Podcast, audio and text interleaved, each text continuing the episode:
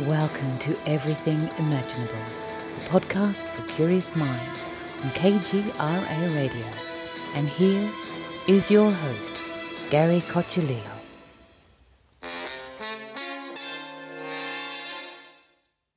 Welcome, everyone, to another episode of Everything Imaginable.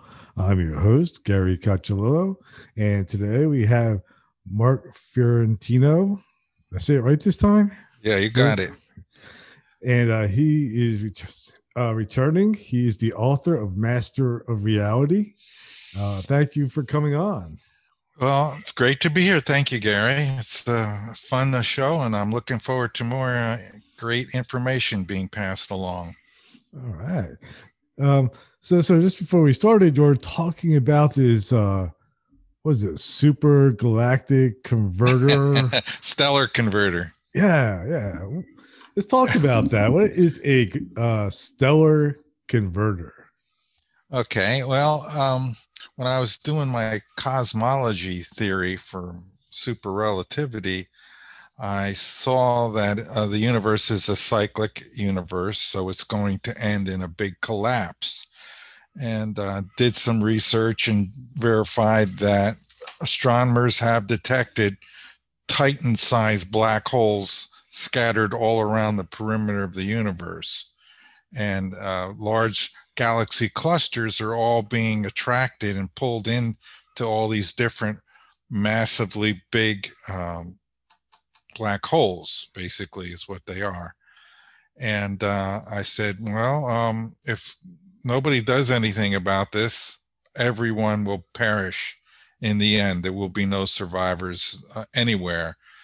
So, uh, and that's the natural end of our universe. It's it's going to happen if we do nothing, uh, and if and that's okay in a way because uh, it's going to recycle. Uh, because according to my theory, once all the mass has fallen back into the black hole, it'll trigger another um, massive explosion due to the extreme pressure created once all the neutronium, all the matter and energy in the universe are collapsed back into the cosmic egg.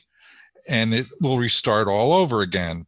But unfortunately, everybody, there will be no escaping. I don't think you'll be able to get away, even in. Uh, in uh, my slipwave spatial bias driver, the UFOs, they they may be able to uh, avert the attraction Mhm. of the massive black hole, but you better be many many thousands of light years away when it goes off again because it's that that radiation will kill everything as well. So i decided to see if there was a way to circumvent the big collapse. So that's when i thought of the stellar converter which is basically a machine that uses the slipwave bias drive which is an anti-gravity drive to go underneath the event horizon of a black hole and it's going to enter in both the north and south poles. So the, all these black holes are spinning rapidly. So they're going to have north and south poles and what you do that's the area that's moving the the least.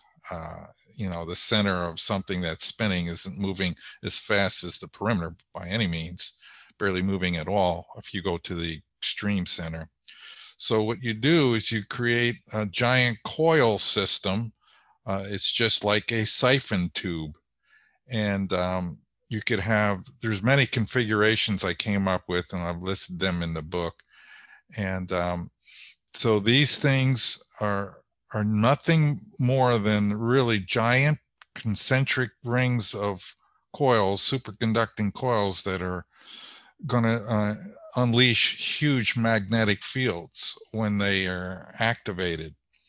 And they descend down through the event horizon into the black hole. Now, if you did this with ordinary matter or anything like that, it would be destroyed. It would fall into the black hole immediately and, and be ripped apart by the tidal forces and compressed and land on the surface and Right.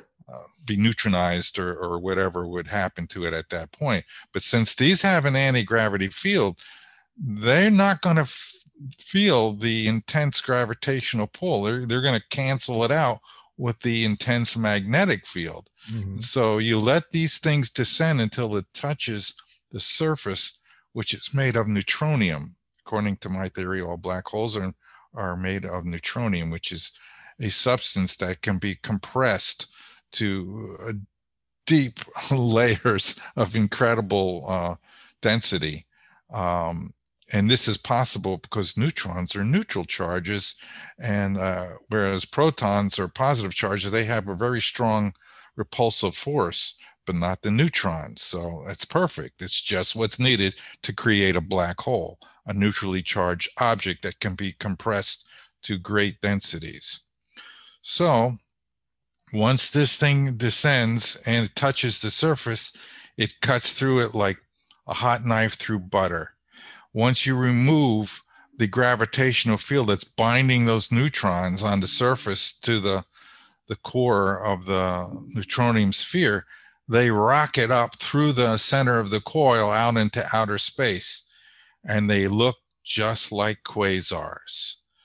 So, my theory says that perhaps those quasars we're seeing out there, which they have identified as having extremely strong magnetic fields at the poles, what's doing that? Uh, they think it's because of some sort of natural uh, accretion disk that's spinning around the perimeter. But the, yeah, it really doesn't make sense to me. But um, it would Mhm. take an enormous amount of electron flow around the perimeter to generate the magnetic field that I'm talking about. But either way, the natural occurrence or by this uh, alien technology or whatever that we're using here, um, there is a strong magnetic field, and we do see jets of particles coming out of the poles. So I think this uh, system will work, and all that's needed is a very powerful magnetic field. So why why do this? Why well, basically you're going to siphon off all the neutronium material in the black hole until it becomes a neutron star. And why that is good is it comes out of there basically as neutron, isolated neutron particles, which according to my theory is perfect because amazingly enough, neutrons in 15 minutes turn into a proton and electron. And what do those equal? Hydrogen. Now Hmm. we can start the process over. This this is what got me into the whole idea that black holes were made out of neutrons because I was very suspicious about why the proton could you can isolate it in outer space and it will not decay for billions of years. It'll stay there uh, basically as hydrogen until it can be used. Whereas the neutron, guarantee you, isolate it by itself in 15 short minutes, it turns into a proton and an electron. And I said, that's perfect. That's not an accident because that's just what we need to rebuild the universe. So my idea is to basically siphon off, you know, shoot out the neutronium material, and um, once it's uh, released from its gravitational pressure, it'll come out these the top and bottom of the black hole in these super bright jets, and then they can eventually uh, this material will eventually hit something, slow down, form uh, hydrogen clouds, and we can then use those hydrogen clouds uh, to build stars and planets all over again, and perhaps prevent the end of the universe. But we would have to get started pretty early, soon, within the next few hundred million years, I think, because it's going to take a great deal of time to to throttle down these massive black holes. But that's kind of you know, and I'm a little concerned about because you got to think about it. We're messing with Mother Nature now at a extreme foundational level. So we have to be careful and think this thing through mm-hmm. because we need the universe needs neutronium cores to build stars and planets, So which is to do this, would be able to stay on Earth itself, or would we be inside this? Oh, it's um, it's it's a, condenser? it's it's a totally automated system um, because it's built using the spatial bias drive, the slipway spatial bias drive, mm-hmm. it could get there in a hurry. I don't care if the black hole, like the one we're heading to in our galaxy, in our, our cluster, uh, the uh, Laniakea, it's a Hawaiian name. It's named after the mountain where the uh, telescope is. Um, it, it, that group, our group, is heading toward the great attractor and will be crushed to dust in a few billion years from now. So if we don't do something about it, for sure the Earth is going to end that way. But odds are the Earth, will, the sun will burn out before that. But that's another story. But to to save the galaxies from this doom, mm-hmm. uh, if we got there early, a few billion years in advance or whatever, attached this system, and I have various ways. There's one where the this um, cylindrical uh, set of rings goes up and down inside of the black hole and sh- shoots bursts out of either end. Uh, and it does this at a very rapid rate. Uh, once again, it can do this because it's got a, very intense anti gravity field on it. So it, can easily slip inside into the neutronium material and uh, release it. Um, so this is um, one of the methods I'm, I'm, I'm, thinking of that we could use to prevent the, the gigantic collapse in the universal recycle and then but still provide new star material new planet material so that we can continue on uh, for indefinitely. Could there be like a negative side effect to doing that? Yes. Uh, one of the things I was concerned because that converts the entire black hole to isolated neutron atoms. So that gives us plenty of material for um, uh, what you, uh, for building stars and planets, but uh, we must conserve a lot of neutronium cores, the seeds that I call them, so that we can continue to build stars and planets. Uh, you know, because eventually the stars burn out again, so you need more uh, hydrogen gas. So you would have to convert more uh, neutron stars or um, black holes into neutron gas to keep things going. In the natural cycle, when uh, the uh, universe collects enough of the matter and energy to create another big bang when that happens it's a sudden burst uh, whereas there is huge amounts of isolated neutrons coming out which in 15 minutes will conveniently turn into hydrogen but also there's neutronium spheres which i call the cosmic seeds. These spheres can come out at any kind of size from the size of a baseball to um, several light years across. Depending on their size they'll create uh, they'll gather around them uh, the hydrogen gas and other neutronium spheres. So if you have a really big one like like the one that's in the center of our galaxy that will gather a lot of star and planet material around it, form a whole spiral galaxy mm-hmm. uh, because it's spinning and that spinning, that rotation twists space all around it via frame dragging. And as you can see, there's huge amounts in the universe of spiral galaxies. And uh, that's how they're formed. Uh, from these neutronium seeds. And then there's all these other neutronium seeds within it. They collect the hydrogen and form stars. So, like our sun, uh, in my book, I proclaim that our sun has a solid neutronium core. Mm-hmm. And I show that there's a graph that NASA uh, generated, and they use some sensors to detect the surface and how gaseous it is. And as it gets deeper, it becomes more and more solid. You could see it clearly in the graph in my book and that's only at the it only goes 50% of the way and it's a rock solid at 50% it, you know you can imagine when you get down to 10% there's something very large very strong gravitational pull. It's what's holding the atmosphere together and it's what's holding the hydrogen even though there's massive amounts of uh, fusion explosions going on, which would normally blow that gas apart, but something holds it together, something powerful, something that drives the fusion process. And this can only be sensibly done with a neutronium core of intense gravitational strength. This makes the whole system work. It explains how gases are combined or gathered together.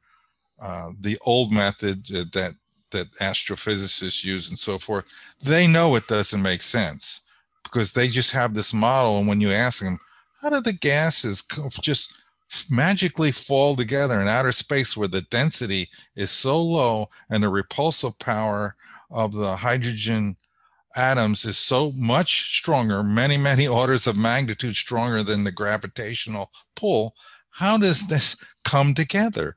And the explanations get very fuzzy and they know that there's something wrong there.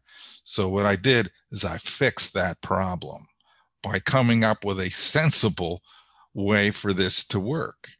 And so I'm making the prediction in my book, and uh, hopefully uh, someday science will advance enough to confirm it by being able to uh, do measurements that confirm that the sun has a solid neutronium core. Um, if the sun, like, like this, uh, you know, this is for the black hole situation, but you said that the more of a possibility of the sun burning out uh, right. before we get sucked into the black hole. Um, is there a way to use this to keep the sun from burning out? Well, it, it's a tricky business. Uh, in order to keep the sun from burning out, we'd have to add more hydrogen because the process now is the hydrogen is fusing and converting into helium.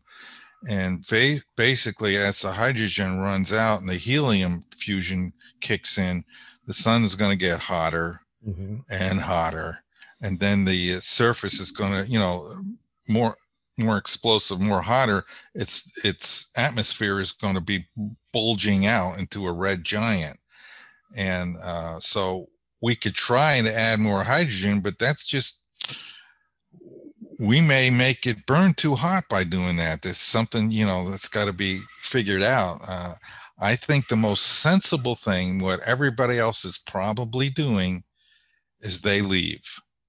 And the only other thing that we can do is another fix that I put in my book.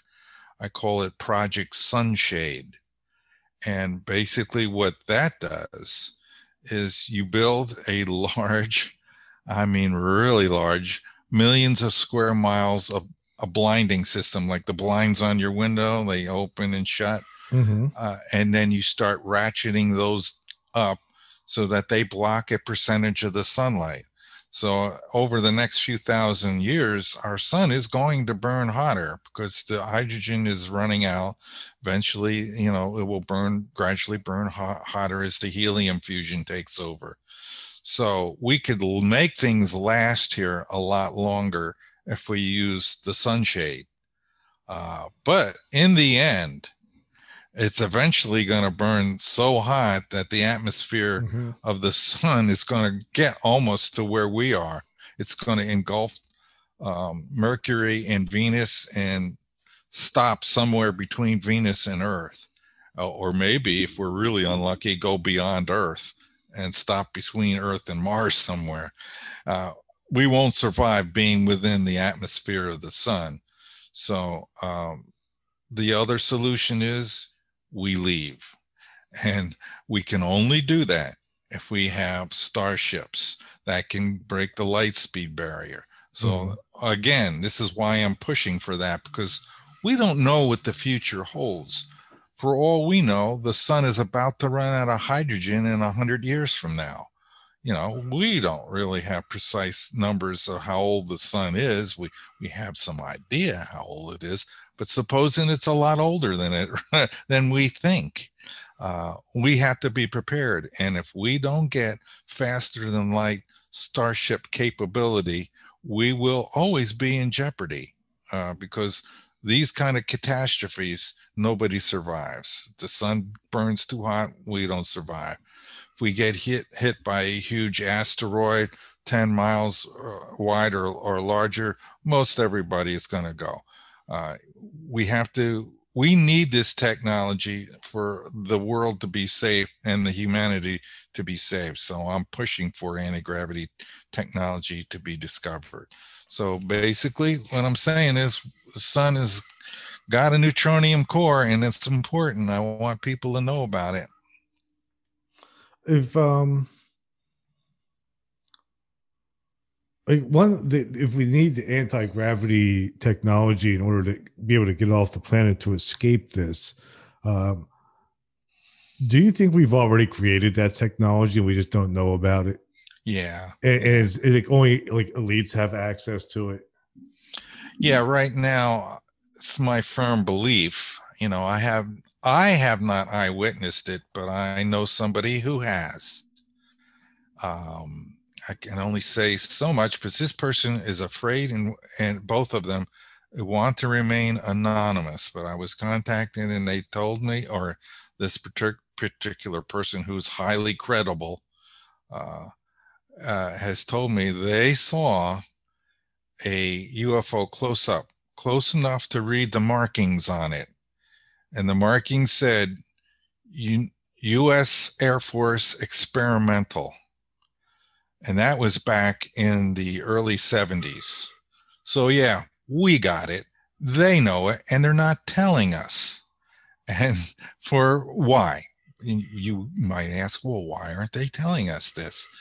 Uh, because it gives the United States a strategic military advantage. We have spacecraft, or, you know, what you might call uh, super crafts of uh, uh, abilities that are far beyond our best jets, anybody's best jets and rockets. We could take anything out of the air if we want. There's no way that we're going to get shot down unless we're asleep at the wheel. Uh, nobody could hit something moving at 50,000 miles an hour in the atmosphere. Uh, it can make right turns at, you know, two, three, four, five thousand miles an hour and then make a 90 degree turn and nobody get crushed and killed in the process. Mm-hmm. You can only do this with a slipway spatial bias drive. And, and I believe we do have that already. It needs to come forward, but I don't know. Maybe the U.S. is going to say that someday, and I, I, they are the official people that that they're the only people that the masses will will believe because they are the people in authority. So they are maybe they're coming getting ready to come out with it. And this whole thing with the US Navy and the tic tacs off the west mm-hmm. coast that's encouraging that that got through our our system our military system with video and everything that's the first they always covered all that stuff up and now all of a sudden there's people talking about it and, and explaining what's going on and going over and there's testimony and there's pilots uh, talking about it and they're not being harassed. So maybe we're getting ready to make an announcement at some point. I hope so. I, I do too. Um, if this is the case, then we have it. Like, like, why is somebody like Elon Musk wasting time sending rockets? it's it's part of the whole cover up. Now, I don't know that what Elon Musk knows about this other technology. I think if he really knew about it and understand it, he would start building it. I can tell you there are loads of, of companies that um, are have been working on anti-gravity things for decades now. Loads of them. Virtually almost every major airline company that produces um, uh, jets and uh, rockets for the United States does this. But you know, NASA probably knows. I'm pretty sure they do, and and they continue working in this way. It's keeping up the illusion at a high cost to the American people, uh, mm-hmm. uh, because it costs a lot of money to build a rocket. Whereas we could do the same thing. We could deliver stuff into outer space, satellites, and uh, things like that at a very low cost using uh, UFO technology, using this uh, slipwave bias drive technology because you don't have to build rockets and thrusters and you know all of this stuff that's very difficult to build and maintain to do this. So Elon Musk, he's working, you know, he's a contractor, he's getting paid big money to make these rockets and you know it's a business for him. They get paid big money to make cars. Mm-hmm. Uh, you know, we could have supercars which is another thing I discuss in the book, which is basically hovercraft, a very cool, slick way, rapid way to get around the planet. And uh, it's way better than regular cars. But you know what? It doesn't burn gas. and uh, we're going to be slow to move off of that because the big companies want us to use fuel. Right. Fuel, they make money with fuel. So, in a way, industries are are holding back, holding us back as well because they want to reap the rewards of um, that they have with the the hold on energy they have and such. Uh, and so they don't want any new technologies to come out. Let's say for power generation, something we talked about before. Um, if we had a good power generating system that was 100% efficient, whatever perpetual motion type thing, well, that's going to replace the power companies, and the power companies not going to like that. So naturally, they're going to, you know, put the clamps down on anybody that does succeed in that area. But when we come out with these um, machines, these supercars someday, that technology will have to, the power and or the energy technology will also have to be revealed because these crafts are going to be using this type of power system. And it's just a matter of time. And, uh, you know, all I can do is hope that people out there hear these messages, hear these conversations that we're having right now. And there's some physicists and scientists, maybe in other countries, that'll say, hey, this is possible. Let's do the work. Let's determine how to build these starcraft and do this because the world needs this, and uh, you can make a lot of money selling these cars, these supercars, right? Uh, it's just instead of selling a gas running car, we're slowly switching to electric. Uh, so that's being allowed to happen. Uh, but this will be the next step. We switch to all electric supercars that are hovercrafts capable of going 50, 60, 70,000 miles per hour. If I wanted to go to some place like Tahiti from Florida, well, I can do it in five minutes at that speed. And that's really convenient. And that gives you a level of freedom, uh, people on earth that they've never had before to be able to travel that far, that fast.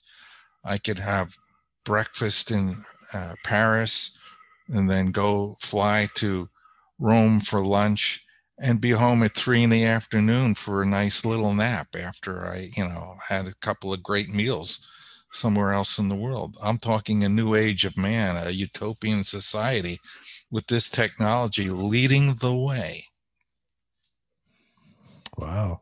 Um, do you think um, Robert Bigelow has access to the slipwave technology?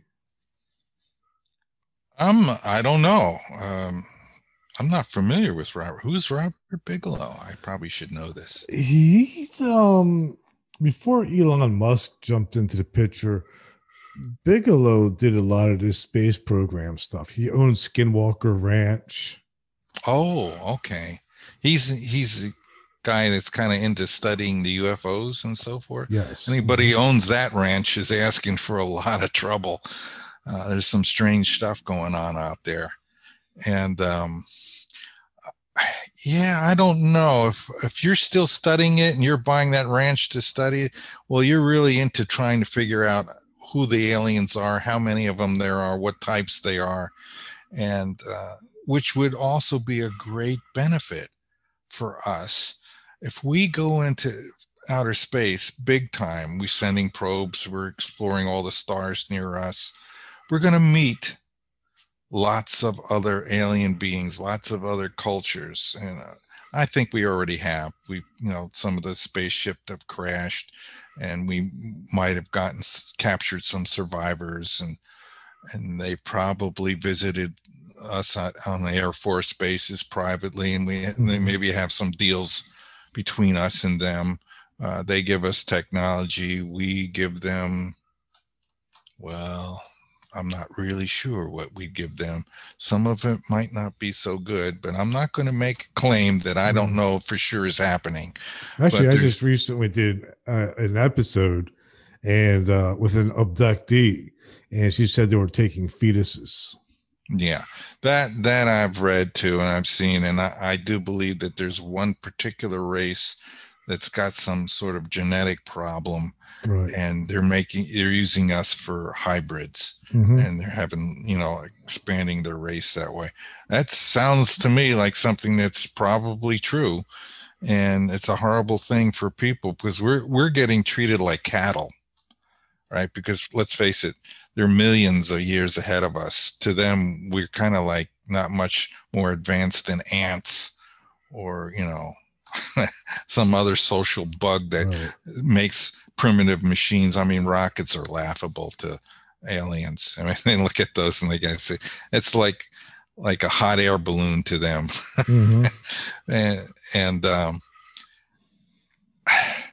so I, it wouldn't surprise me that that's going on, and that I would like to see that stop because you know it's against their will, and you know there may be a way that some people might want to do that in the future when we make friends with some race and say, well, all right, uh, well, you do this, you give us 50,000 in gold and you can, you know, well, uh, you know, mix some eggs with uh, alien technology and have your hybrids or whatever. And they, I think they, what they do is impregnate the woman in the first two or three months, maybe not more than three months, I don't think. And then the fetus is extracted and then Right. it's grown the rest of the time in Mhm. their their motherships. Yeah, that's what I've heard. uh, yeah.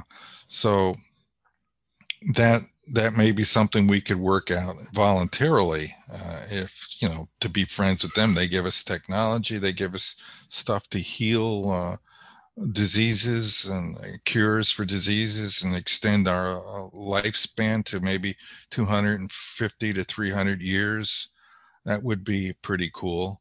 Um, there's you know a lot of benefit to making friends with aliens and not going to war. We tend to always seem to want to go to war for some reason uh, maybe if we could learn not to do that, you know, unless we're attacked. I mean, if we're attacked, then you got to go to war, like what happened in World War II. Uh, that's perfectly understandable, but there's always somebody picking a fight. Let's hope it's not us with the aliens, because I, I don't know that we would win that fight. But uh, it's better to make friends in advance, and I, I think that's how advanced species get ahead they get smart enough to know that you got to stop killing everybody or being killed by killing yourselves. Uh, you know, that's part of how to, how they get ahead and survive is they learn to be peaceful. And I'm hoping that we will learn that someday and uh, advance. Indeed. Um, with some of these theories, um, first I'm thinking about before we go off to, to another topic. I was interviewing somebody the other day, and um, you know we were talking about the anti gravity stuff, and um, he had a theory that the Nazis had already had it, and um, towards the end of World War II, that some of the Nazis actually went off planet and settled on another planet. I don't know. Uh, that's within the realm of possibility, but I have no research or studying that or any witnesses that come forward and told me anything. Right. Yeah, I was wondering if it was like within the realm of possibility. It's it certainly is. Not only that, but other ancient uh, cultures that may have happened that they, you know, the aliens came down and from who knows what race. Because let's face it, there's literally billions of advanced races out there. Uh, maybe even in our just our galaxy, there's so many stars. There's potential that there's millions uh, perhaps billions of other advanced cultures. Uh, and um, they may have come here, made friends for a while, maybe like in e- Egypt, and had an exchange program. The only thing that that makes me think, well, maybe not, is we haven't that I know of. We haven't found unearthed any advanced technology in you know like when archaeologists are looking you know like in the pyramids or wherever they're digging in these tombs they're not finding you know like am radios uh, that are 2000 years old or, or uh, some kind of you know advanced piece of electronics or something of that nature buried if they did i would think that our government would snatch it up and we wouldn't see it anymore or hear of it anymore. Right. But I haven't heard that any discovery like that has been made. But that would be really interesting if it was made. Uh, and I would like I would like to see more evidence where they say, well, we did meet this race. They were from outer space, and, and on written on some tablet somewhere, where they give some sort of explanation, which I also haven't seen. But um, maybe you know more about that or have been exposed to that, but I haven't seen anything uh, in the ancient cultures that, you know, other than some drawings that can be interpreted as, you know, aliens coming from outer space or whatever. Right. there's no, you know, written language stating clearly uh, they came from Pleiades. They, you know, they made friends with us. They gave us technology. Other than uh, the one culture that went under the water, Atlantis, uh, if we could find that and um, detect that they had advanced technologies, then there's a good chance that we got buddies, friends, or family or relatives out there in the stars already on other planets, and they just haven't, for whatever reason, come back here to to say hello. I don't know. You know what happens? Like you get indoctrinated into a new culture and you you know you get assimilated and before you know it you don't really uh, exist as the unique human beings. You're something else. Maybe they merged with other cultures and races and you know there is no you know clear cut human colony somewhere which is sure. something something we need to establish i think uh, somewhere other than the earth just in mm-hmm. case something goes wrong here. Um so how about time travel? Do you, do you think time travel is possible? Do you think it's already been achieved? Well uh, i've asked that same a question. Uh, i was initially biased against it because i was very concerned about going back in time forward in time didn't bother me that much, but back in time really, I think is a bad idea to do that. And I did do some research and I did it for the Stargate chapter in my book. And I, I was able to determine if there is going to be time travel, especially going back in time, but going forward in time. I did a lot of research with NDEs. And on the other side, they can go forward and backward uh, in time anytime, which tells me, and as I have already confirmed, that time outside of the physical universe, the superverse where heaven and all the other dimensions and realms exist together, is really something is happening all at once in parallel. The past, mm-hmm. the present, and the future are all going on at the same time. So, if that is true, and I do believe that is true, that means we can create portals that cut across the dim- time dimensions and go back and forward in time. So, at this point in time, after I completed the Stargate chapter, I am now convinced that we can, in fact, go forward and backward in time. And uh, I believe that our government probably has this technology as well. Uh, it started with their experiments, the Philadelphia experiment, where they used magnetic resonant fields right. to accidentally create uh, a slip in time and also a, a dimensional tear. Then they repeated it with Project uh, Montauk. Mhm. And that was another magnetic resonance. But this is not the best and most efficient way to create a Stargate. It's limited you a range and, and, and power.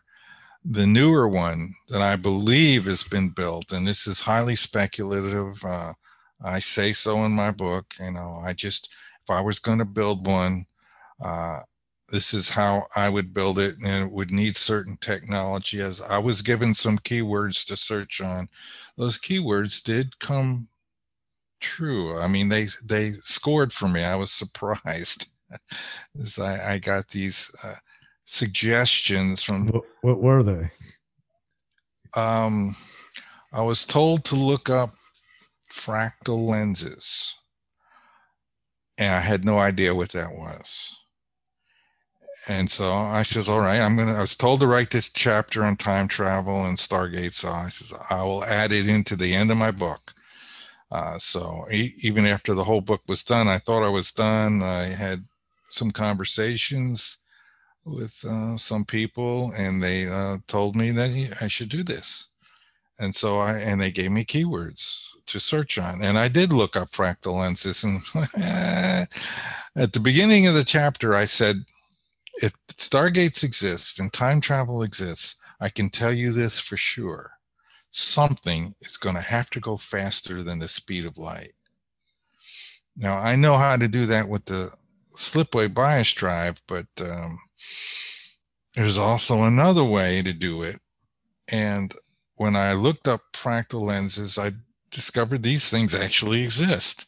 And uh, um, they are composed of a metamaterial, which is a material that controls the permittivity and permeability within that material. That's how it's built. With material scientists do this, and and they're making great inventions. There's going to be new kinds of lensing systems and radar systems, all kinds of applications. Um, but when you use this material, it inside of it, if you shine light, they're claiming since they can reduce permittivity and permeability to zero, that uh, light within this material goes infinitely fast. And I said in the chapter, this is the one key thing. If you're going to create a Stargate, if you're going to open portals into other times and dimensions, you have to accelerate particles beyond the speed of light. And then when they come out of the framework or the antenna system or whatever you want to call that structure, the Stargate structure, uh, they're going to hit the regular atmosphere at, at a highly compressed frequency. Uh, they'll emerge from that panel coming at many times the speed of light, uh, and then they hit the the normal space, and they create an electromagnetic shock wave, and this opens the portal. And if you use maybe some uh, other audio technology where you cause the air to vibrate and at very high frequencies, and you combine the two, it's theoretically possible that you can open a portal into whatever dimension or time you want. And if you control the amount of permeability and permittivity in the in the metamaterial, the fractal lenses, which will be in the frames of the stargates, you can tune it like a radio. And if you know the physics, you have to do these. This is where the physicists come in handy. if you can do this, you can tune this thing to go to a different time, uh, forward or backwards, or or you can go to another place in the galaxy. You know, all that has to be worked out with many experiments to see how all that works out. And um, this is a, a thing of great potential, a great way to get across the galaxy really quick and easy. You just could, step could, through. could we could we use that in in to to dodge the black hole collapse or sun Well, burning out? I I suppose people could all run back into the past, but if you, that's really bad. Uh, if you will pollute the timeline, uh, and, and quite possibly corrupted because if you have massive amounts of people, it's dangerous just for one person to go back and interact too much with things. You can eliminate yourself in the present.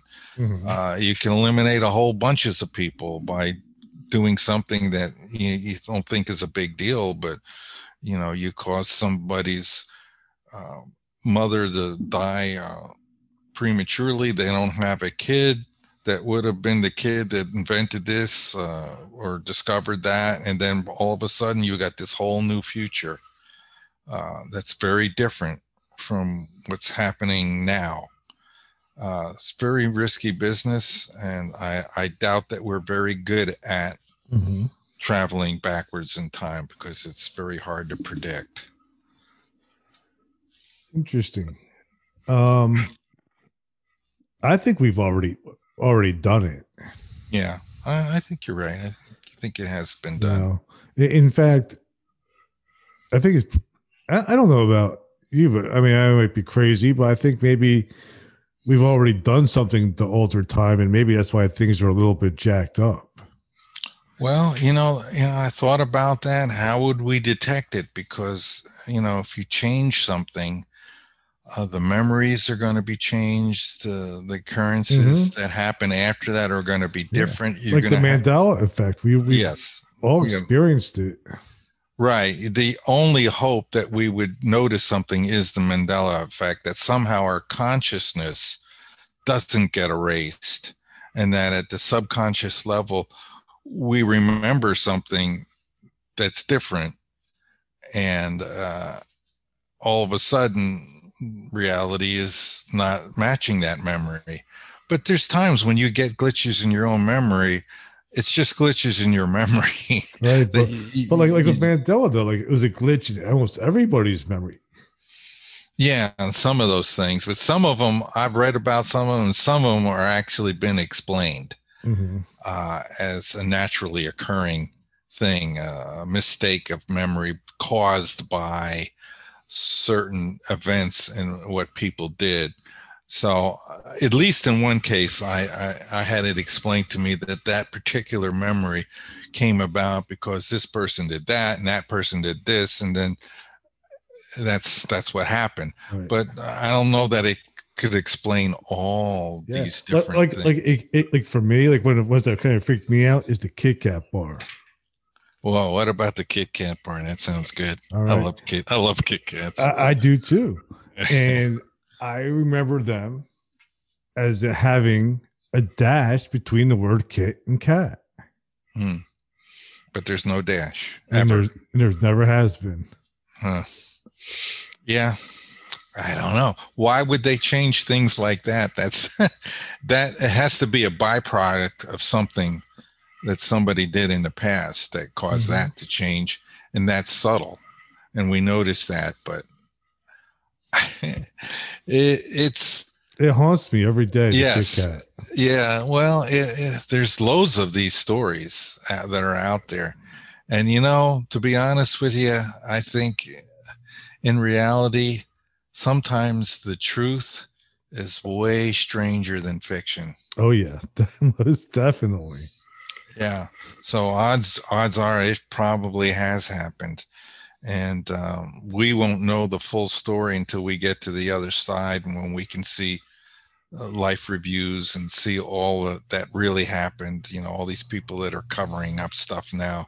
It's all going to be known once you pass over to the other side. You find out all the truth. And, and also one of the other ones that that that hints to me at, at it are um, photographs from the past, where you see people with technology that we have now, like cell phones. Yeah, yeah. I think I remember seeing that one time. It looked like this lady was carrying a cell phone back in, I don't know, 1960 or 1950 when there Yeah. wasn't any cell phones yet. Yeah, that's pretty cool. you need more stuff like that to, uh, to, I guess, you know, there's always going to be somebody that's able to explain their way out of it or whatever, but it's interesting to think about. And until some government authority comes up and says this, which I don't expect them to ever do, uh, stargates is uh, there's going to be a lot of people that have problems with time travel, especially going into the past and messing with their history. Mm-hmm. And uh, I don't like it so much. Although I got to admit, I would love to go back and see my childhood again. But if you do that, you go like the episode in Twilight Zone where I think it's Gig Young or somebody like that. Uh, his car breaks down out of town and he walks into town and town is back you know like 30 years when he's just a little kid again so he sees himself as a little kid uh, but he's still an adult so he goes back in time but he doesn't go back as the little kid uh, so there's there's two of you there's the future you and then the the current you and if the mm-hmm. future mm-hmm. you messes with the past you in, any kind of way, just like in the Back to the Future movies, bad things can happen. Uh, the more you do it, the more uh, risky it becomes. Maybe. I mean, it, it's. It, I have to say, what what trips me up with it being dangerous, and I, and I agree with you 100 percent that um time is sort of an illusion. Everything just has happened at one time. Time is an illusion. Yeah. Yes. So I, I don't really necessarily.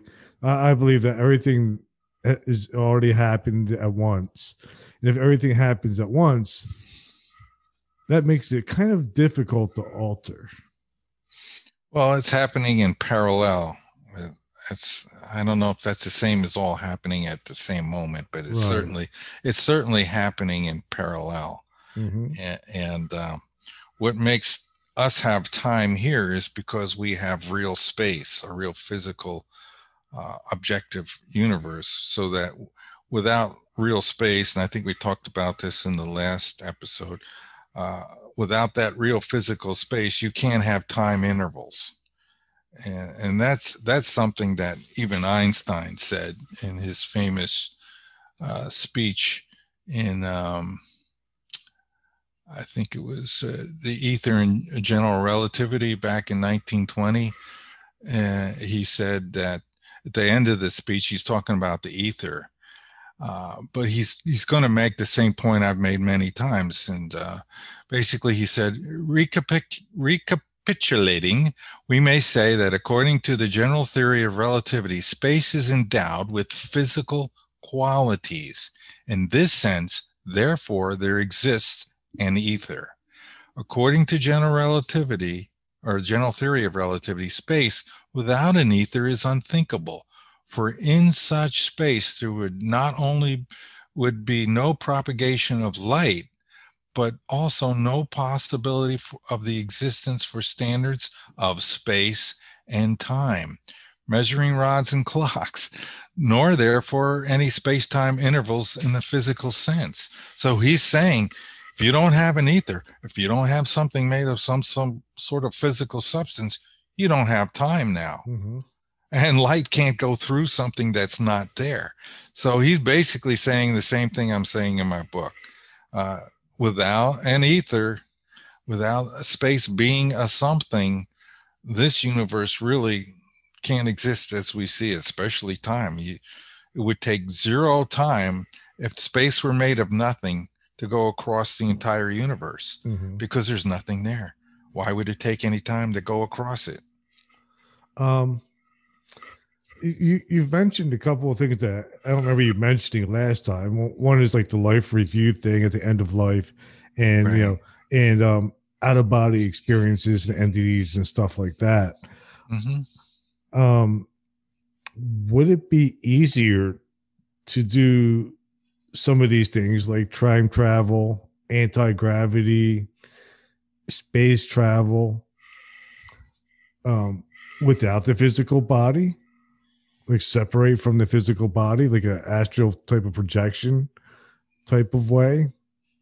Yeah, but you you're not physical anymore, so yeah, there's very little interaction, little to none that can happen. The only interaction you can have was with advanced uh, beings that have great psychic abilities where they could see you and, and talk to you. And I think th- many people have claimed that kind of thing has happened where they went out of body, they went to another planet, they actually had conversations with uh, extraterrestrials on other planets and stuff. And that's fine, it's great.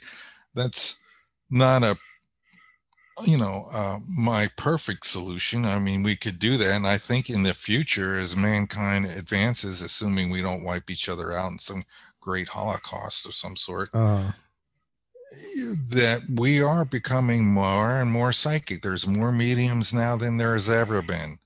And uh, these mediums, most of them are really good. Now, is there some fakes out there? Yes, of course there are.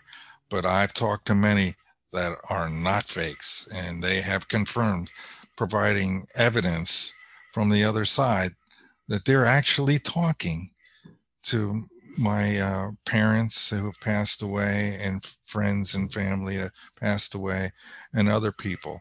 There there's no way that they're not talking they're making this up. They got too many things right things that were deep in my mind that i was thinking about and the answers were given without me even asking these questions so i'm certain beyond any shadow of a doubt there's an afterlife and you know this world, the people of this world need to wake up and and stop with all this. Uh, uh, oh, there is no God, and then we don't know for sure because we can't see Him and whatever. This nonsense has got to stop. It's holding you back. It's it's archaic thinking, right. and and we need to advance. Uh, and people need to be open-minded about this and uh, let this in and know for sure because it'll be for the benefit of all people to understand there is a god there is a jesus there is uh, many great spiritual teachers on the other side uh, we have guardian angels all of this stuff is real it's and when you get there to a man everybody who's come back has said it's more real there than it is here Right. That that this is the illusion. Yeah, this is like a theme park ride. you know, you get on the ride, you have a lifetime. You have your ups, your downs, you this way, that way, you get twisted and turned. That's great fun. Uh, you get what do you get out of it? Experiences. Those experiences are collected. They go up with you to heaven. It's relived. You re-see it all. Uh, God gives you his greatest gift. He gives you life. When you return back home, your gift to him is what you've done with that life. And that's what it's all about for us and for every other being all across this universe. This place exists so we can uh, experience pain, suffering, joy, sorrow, happiness, all the various things, learning things, challenges. Uh, it's all possible in the physical realm. Whereas in the other realm, uh, everything is given, everything is easy, everything is perfect. There's no real challenges. It's hard to have growth. In order to have spiritual growth, you need to be challenged. And that's what you do when you come here. You volunteer, and it's a rough ride for most of us. It's been a rough ride for me, I can tell you that. And uh, even, you know, I'm watching The Crown on Netflix. Mm-hmm. Even the the the bigwigs, they're you know the super rich, and they have all kinds of problems uh, in that family and the the British royal family. I mean, they've some of those people like Princess Diana suffered greatly. Uh, it was awful, uh, but you know that's what life's all about. Absolutely. It, it just reminds me of this old blues song. It says something like doesn't matter whether you're rich or poor. When the Lord gets ready, you got to move. yeah, yeah, that's right. This is a coming home party. Sooner or later, everybody gets to ride that one-way ticket back to the other side, and it's a beautiful place, from what I'm hearing. It's fabulous. It's interesting. Um, do, do you yourself do any type of uh, practices with like you know out of body experiences? I have had some psychic experiences, really mostly concerning my guardian angels have, who have come to me in times of great stress. I've had some great stress in my life in my younger years with the divorce and so forth. And Mm-hmm. uh, they came to me at night usually uh, and gave me messages. In one case, actually saved my life. Uh, and, you know, that's a personal miracle that happened uh, to me. And there's loads of people with these same kinds of stories. Uh, if you're going to have a close encounter with death and it's not your time, they'll warn you. It happened with my wife. She was warned. Uh, she was about to go across a railroad track, and I guess she had the music playing loud in the car. I couldn't hear the train tooting the horn, and uh, she was looking the wrong way. And uh, she said she felt something blow on her ear, so she was turned. She turned to see what it was, and that's when she saw the train and stopped. They're very subtle how they do it, but they do just enough to make sure you don't die at an early exit point. So these guardian angels are with all of us, all of us, 8 billion people, all of us have, I don't care what religion you are. Uh, it, it doesn't matter. This is applying to every last single human being. Nobody is here alone. Right. I, I would probably need an army of guardian angels. Yeah, most people have two to three. I I know I have two. I was told very early on, and I had two, and then I actually saw them in a very vague kind of you know spiritual way at night in in my Mhm. bedroom. You know, uh, and uh, I had some actual contact with them, and they did that just to reassure me because I was at a low point in my life. And uh, they just let me know they were there, quite literally by squeezing my hand and then saying, Did you feel that? And I couldn't make out what they were saying initially because I was in this state. Sometimes I wake up and I hear this buzzing in my ears, and uh, it's like half of my brain is awake and the other half is in this delta state or something. Right. And when I'm in this state, I can sense the other side. You know, sometimes like I hear speeches and ra- like a radio turning and, and like I'll hear old baseball games or whatever. And it's like I'm hearing the past. But as we talked about earlier, the past is going on at the same time. So that's possible. So you can tune into it psychically like you would tune a radio. And Mhm. in, in this particular instance, I, you know, I, I actually made a prayer that night as I was falling asleep. I was begging them for help and show me a sign. And that night they did. They actually came to me, squeezing my hand. And, you know, I heard this zhing zhing. And I said, well, I can't make that out. It sounds metallic. And it's, I know it's somebody talking, but I can't hear it. But I calmed myself down. I said, just focus on the voice. And after a couple of times, the zhing zhings turned into, did you feel that? Did you feel that? And as they were saying, I could feel my my hand was laying out in front of me, and I could feel them squeezing it. So they were just answering my prayer and saying, "We are here. You're going to be all right." And it's a, it's a sweet story, and it's a personal miracle. And there are literally tens of thousands of those kinds of stories where guardian angels come and help people in all kinds of crisis situations and such. They're all over the place. Hmm. It's part of life. And sometimes if you need that little extra boost, they'll come forward a little bit and let you know. And that's the message I'm giving to people right now. You're not alone. You've never been alone. You won't be up to your last day from the day you were born to the day you die. I know it's hard for us to conceive that somebody would hang around us all all that time nonstop, but they do. But time on the other side is way different than it is here. To them, it's like, you know, a couple hours. It's like hardly any time at all. But to us, you know, it's a whole lifetime 60, 70, 80 years. It's a Hmm. perfect system. It does work out. They give a couple hours. We suffer for 80 years. well, sometimes, sometimes we suffer. Sometimes we have all kinds of great things going on. You know, uh, like Oprah Winfrey. She's not having too bad a life, I don't think.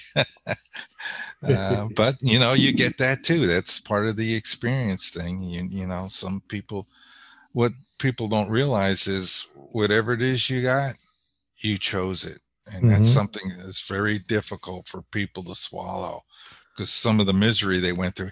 I can't believe I chose this. Right. Um. Yeah. Well, eh, you just got to learn that uh, through the suffering and such, there's gifts that come, gifts of of faith and and uh, advancing your spiritual uh, life, your your your your who you are is uh, through sometimes through suffering you learn great great things. You become a, a, a better human being and you know i don't want to physically suffer but you know i've had it happen. I've had 16 kidney stones. Damn that's a lot. Oh yeah. I gotta tell you that really hurts. I, have had it once. Oh god.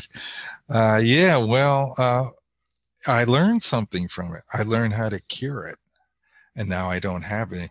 I remember the nurse saying when I was in for the second or third time, she says, Oh man, you're a stone maker. You'll be back here every year from now on. And I was for the next 16 years. I also found out that I actually have three kidneys. really? Hey, no, yeah, that's possible. That's kind of cool. I'm an X Man. that's my genetic uh, freaky thing. So I, if, I, if I need a kidney, I know the guy to see. Uh, well, if we match, yeah, yeah. So um, I could tell you right now that if you take magnesium, you will not have kidney stones anymore. Oh, I had magnesium, I think, before I had my colonoscopy. Oh yeah, that that yeah that that shit was brutal. Ooh. Yeah, yeah, that was the longest. That's a lot of, magnesium. Oh yeah, that stuff is hard. oh, it's awful. The flavor, the taste, the whole Everything, experience. Yeah, there's, nothing good.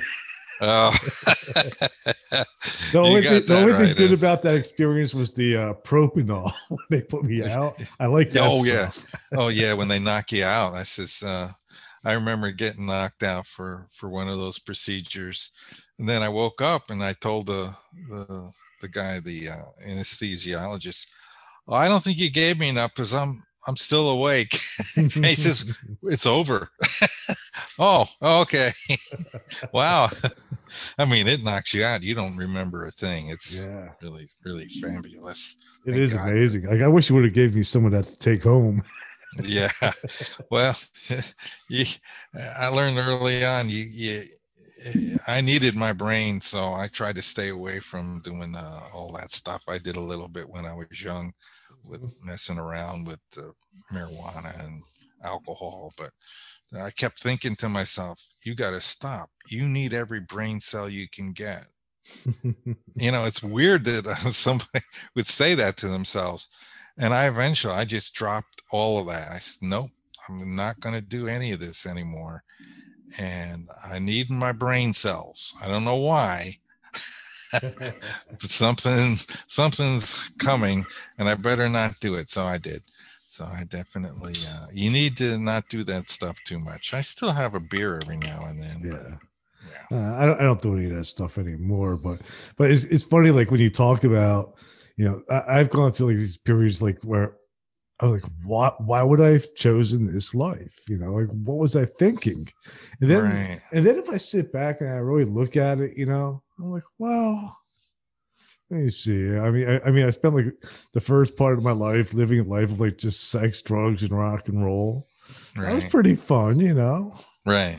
And yeah. now, I'm, now I'm living the second part of my life, just you know, sort of really diving into all these topics that that you know like UFOs and supernatural and out of body mm-hmm. experiences this and, and, and all these really interesting stuff like yeah I, I could see myself picking this life Yeah, well, the first part of life got you to this point.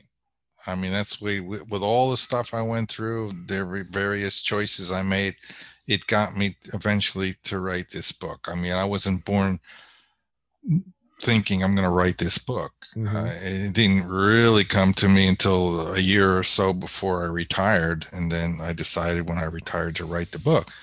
But it was a whole life of experiences reading about UFOs, reading about Einstein, doing all these things that just sort of accumulated and uh, drifting down the stream. Basically, when you live your life and you're trying, uh, what I've learned from again from near death experiences is every person uh, is given um, a life plan.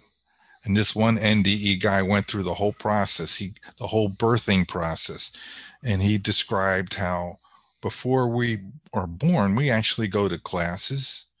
We're trained for the life experience because it's a very challenging thing.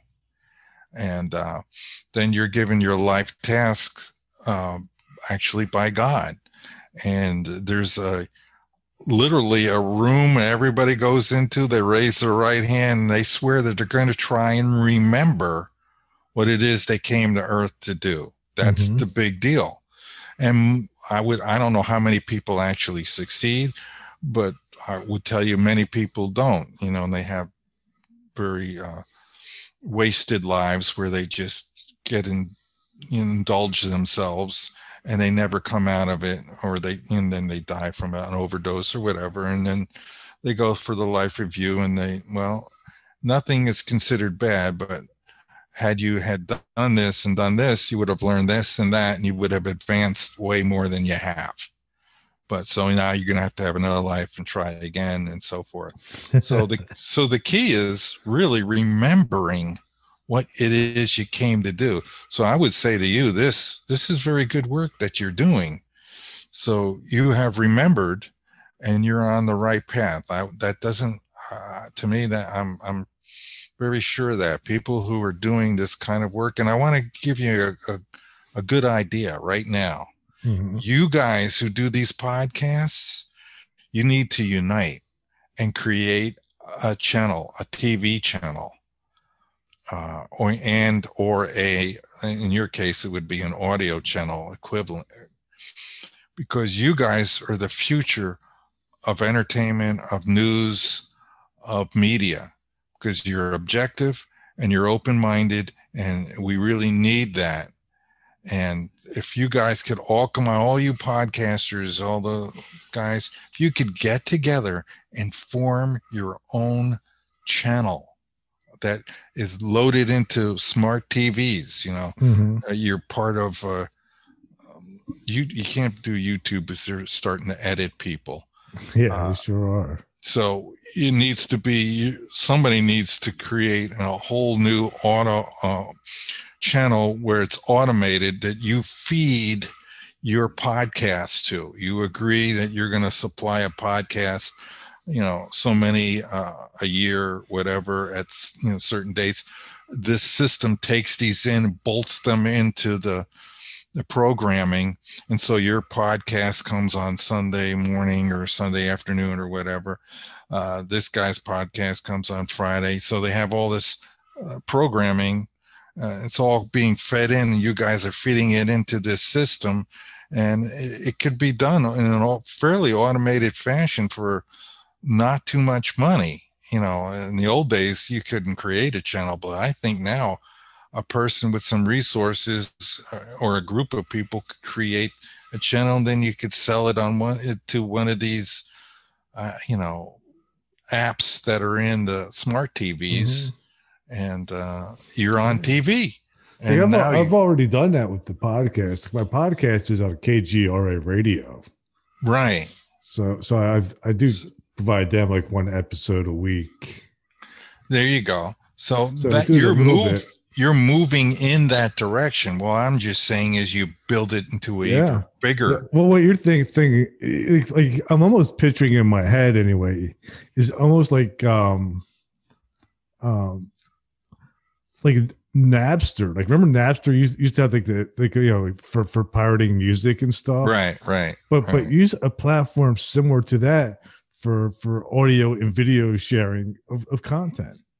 Yeah, in a big way, in an auto way. To, What you you need to do is actually make a TV channel that people can go to their TV, Yeah. click on, so it's available on every smart TV, and so you'll have the potential to have millions of viewers because people are looking to get away from the regular nightly news. That's garbage now.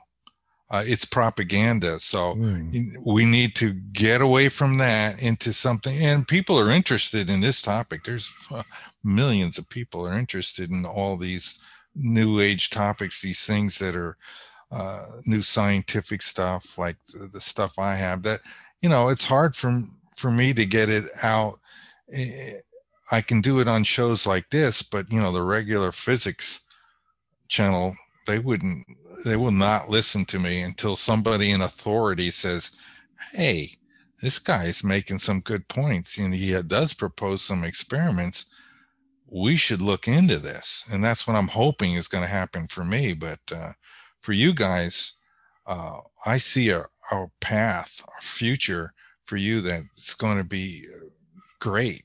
If you guys could get organized and and and and and make this happen this idea happen. It's definitely a possibility. One of the things that I really like about podcasting is a lot of podcasters, at least in this particular area that I'm in, we, we work together a lot. We collaborate a lot. We share guests a lot. We share a lot of information, you know. So we definitely work together.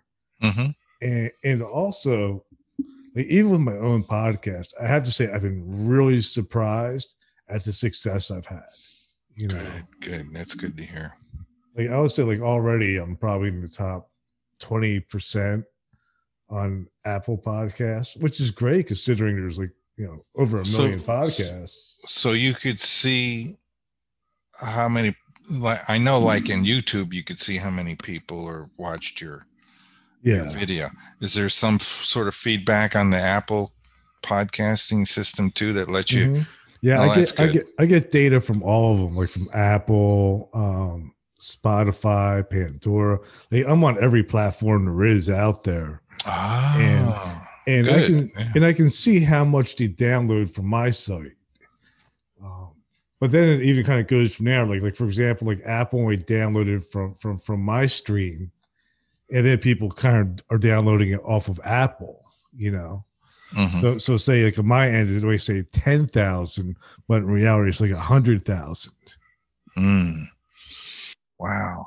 That's good. That's good stuff. Well, you're on the right path. And I think this is going to coalesce into someday you guys having your own TV channel in your own, uh, well, you're in a radio, kind of an internet radio now. Yeah, And hopefully that gets uploaded into some sort of a bigger system like uh, satellite dish or satellite systems that, uh, what do they call that in the like cars? Sirius, Yeah, Sirius serious. XM. That's actually going to be my next endeavor. Probably is to start looking into that. Yeah, you want to, you know, get into that, and eventually, I think you're you guys are the future of of media and news in in this world, um, and I'm praying for that because I think it's you guys do a great job. Thank you. Yeah, that would be that would be a great idea. You know, it is Mhm. a uh, it is a good way to get information out. You know, and, and and I'm like what I like to is at least be personally when I interview guests, I try to do it non-biased. You know, I always Well, try to give yeah. my my guests a chance to say whatever they need to say. Yeah, and, and that's that's the way news used to be, and they used to be proud of that, but that's gone. It's it's turned into a propaganda machine, and it's it's very scary to me because we lose our freedoms if this starts to happen because you Mhm. know, it turns into a society that's not. It's more like. Uh, uh, Nazi Germany or something, where the media is controlled by the a political group and and then the truth becomes relative it becomes not not not really there. You just yeah. have a version and that version isn't really the real truth. And so we, we have to do better than that. We got to be better. We got to be honest. We got to be objective. We got to be uh, virtuous. And um, uh, this this you guys doing this is at the grassroots level kind of a thing and it's a it's a response basically in my opinion to mm-hmm. the collapse of the other system where people are getting fed up with uh, getting you know you can go to a news station and see the same story on six different stations. Almost the words are, are exactly the same. They're reading from a script for crying out loud. Yeah. So yeah, it's it, it's it's weird. That's for sure. Like, because I, I, remember too. You know, I'm 53, and I remember when I was a kid. You know, like like guys like Walter Cronkite. You know, right? They, they would come on. You know, they would give the facts, and that was it. That's all they did. Well, he he definitely had a bias, but you know what? You could never tell. Right. Well, everybody has a bias, but we were doing news or something. Well, he did it in a way he tried to just report the news. He didn't try to color it mm-hmm. and edit it and, you know, to present a point of view. He just, you know, what they need to do is just give the news, give all the facts. Don't just give some of the facts, which is uh, very common now. They tell you what they want you to hear and then leave out other pertinent facts that would definitely have an effect on your opinion. So um, it's better just to tell the story just the way it is, the whole story, and and and then that's it. But they've kind of gotten away from that now. So yeah, yeah, and they've also shortened people's extension uh, attention spans too. Mm, yeah, which makes it harder for people to even sit down long enough to get all the facts. And who knows? Who knows if they're putting subliminal cuts and stuff too. I, you know, I don't know if anybody's checking. I hope they are. Uh, it wouldn't surprise me if that's going on somewhere as well. Uh, but I know. Uh, just an idea for you though. Just to, just something to think about when you talk to your buddies. Yeah, yeah, I definitely will meditate on this and see what I can think of. And do okay. a little do a little research. All righty. so um yeah like one of the things that, that you mentioned like you know it's not really on a, on a topic that we've but I, I think people too would be less hung up on uh, media manipulation and, and everything too if they were more aware of their true spiritual nature and multidimensionality right. and knowing that um that there's more to life than what you're just experiencing now you know there's a right. life before there's a life after and it's going to mm-hmm. stay that way for a while right uh, well it's it's always going to be that way. There's uh, this is very a uh, small period of time that we're alive, and then we, of course we have reincarnation. So there's mm-hmm. lots of and, and not just to here, but probably other planets as well. Uh, what do you think would happen to the soul um, during a black hole collapse? Yeah, I've, you know, I've actually given that some thought. You know, because um, it's a very strong and powerful physical thing, but mm-hmm. um, I don't know for sure. I read one NDE where a person who was zipping around the universe tried to go toward the sun and was blocked by something. So uh, I thought, well, if that's true, that's interesting. That's implying that they could be harmed but in general, um, the spirit energy is not the same as physical energy or physical matter. And so uh, the the general thing that I hear, the most often I hear, is that uh, you you're indestructible, you're eternal. Souls are eternal, and that's good to know. Uh, but you know what? I wouldn't want to try, even in a uh, spiritual state, trying to go near a black hole. Uh, Yeah. You know, I, I don't know what would happen really, but um, I think you'd be all right, but I, I don't know for sure. Um, but I'm just going on the general principle that I hear that you can't be destroyed uh, uh, once you've passed away. Your consciousness, your soul, your spirit is eternal, like God, and it actually is. Um, I've heard some people say uh, that we are God. We are extensions. We're Uh-huh. like single thoughts, or I like to to to say like we are a single strand, a thread in a tapestry.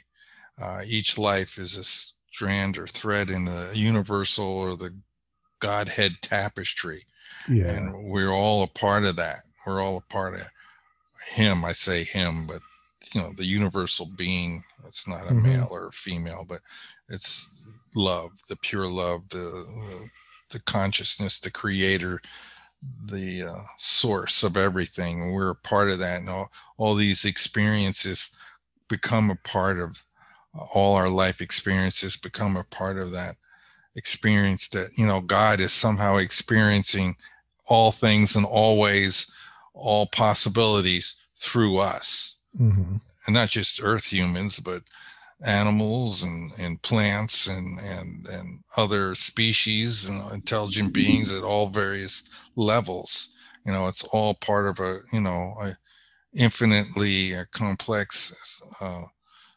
system of gathering experiences and um, it's it gets quite big and complex when you when you look at the really big picture we're so focused on this little tiny planet earth and this little picture we think this is everything. This is just a little small speck of what's out there. We're talking you know tonight we've talked about other dimensions all other times other universes. You know i heard that there are an infinite number of universes and they're more being created all the time. By definition you know that would have to be true if there's an infinite number. It's ever ongoing. And that that number is hard to get your head around.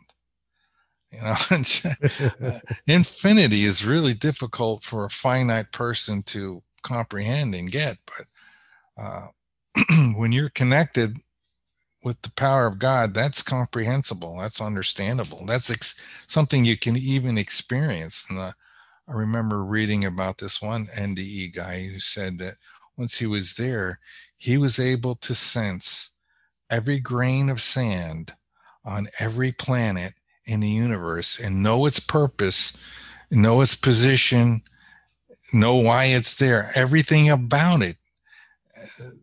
That's, you know, in my limited mind, that's so hard to imagine, but there, the totality the, of the, the ability to connect to everything is, it's like a snap of the finger. It's so easy and so possible. It's um, mind boggling. that is that is very mind-boggling. Yeah. but but we definitely share the same sort of uh model of the universe because because that's kind of how I look at it. And, and the same thing as um you know I, I think that everything is is sort of a, a manifestation of I call it more like a consciousness, you know, but- or God, whatever you want to call it, universe or energy, you know. But it's it's just all some kind of manifestation of the same thing, experiencing itself in every Mhm. possible form. Right. Every possible form and way that's um, imaginable. That's why I named this podcast "Everything Imaginable." Oh, yeah. Yeah. That's right. Yeah. Everything imaginable. Very good.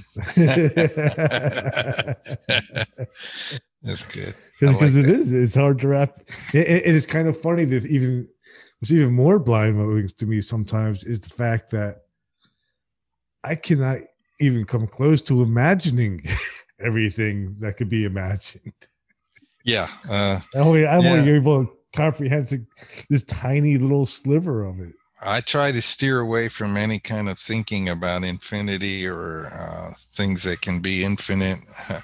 Uh, it's circular, and you get kind of. It may, actually makes my head a little dizzy if I try mm-hmm. to imagine, you know, the end of something that has no end, uh, or the beginning of something that has an infinitely long beginning that has no beginning. It's just, you know, trying to imagine where God came from it's, it's impossible. God was always here, and then I mm-hmm. try to mm-hmm. imagine how could that be, um, but yet it is. I, I kind of think of it like as a a feedback loop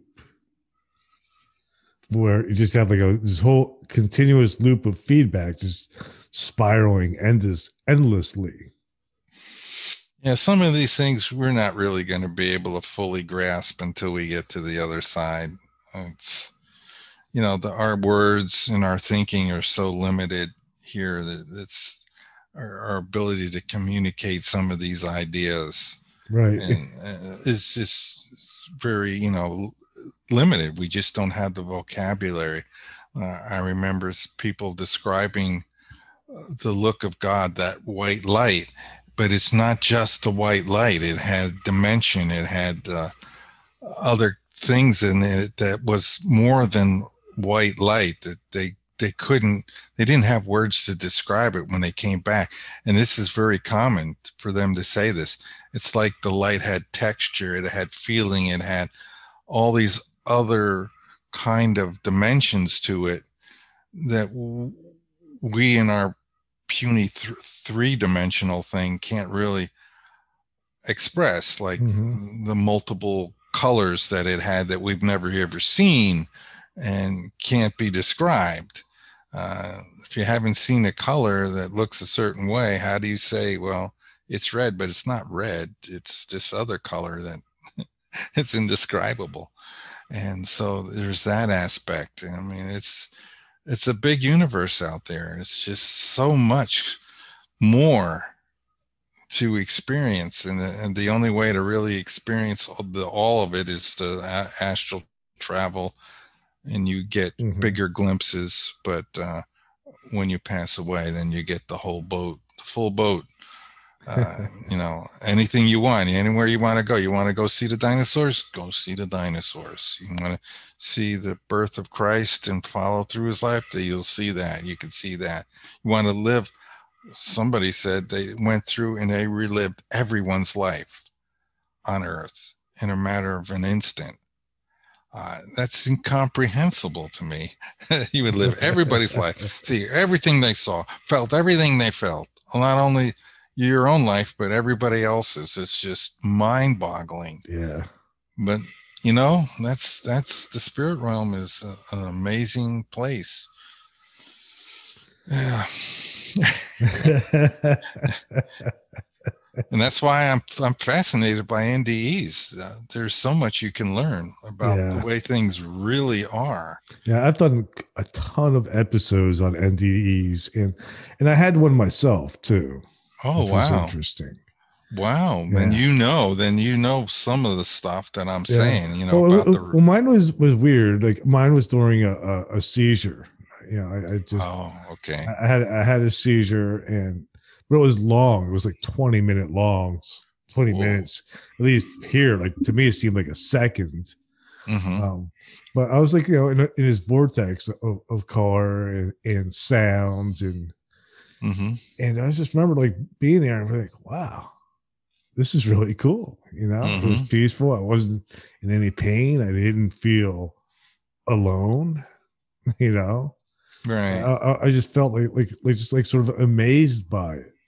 Yeah, I've heard that. I've heard. Yeah, it was just like all, it, was, it was just awe inspiring. You know, it's like like like like looking at the Grand Canyon or something for the first time. You know, it's just like whoa. Right.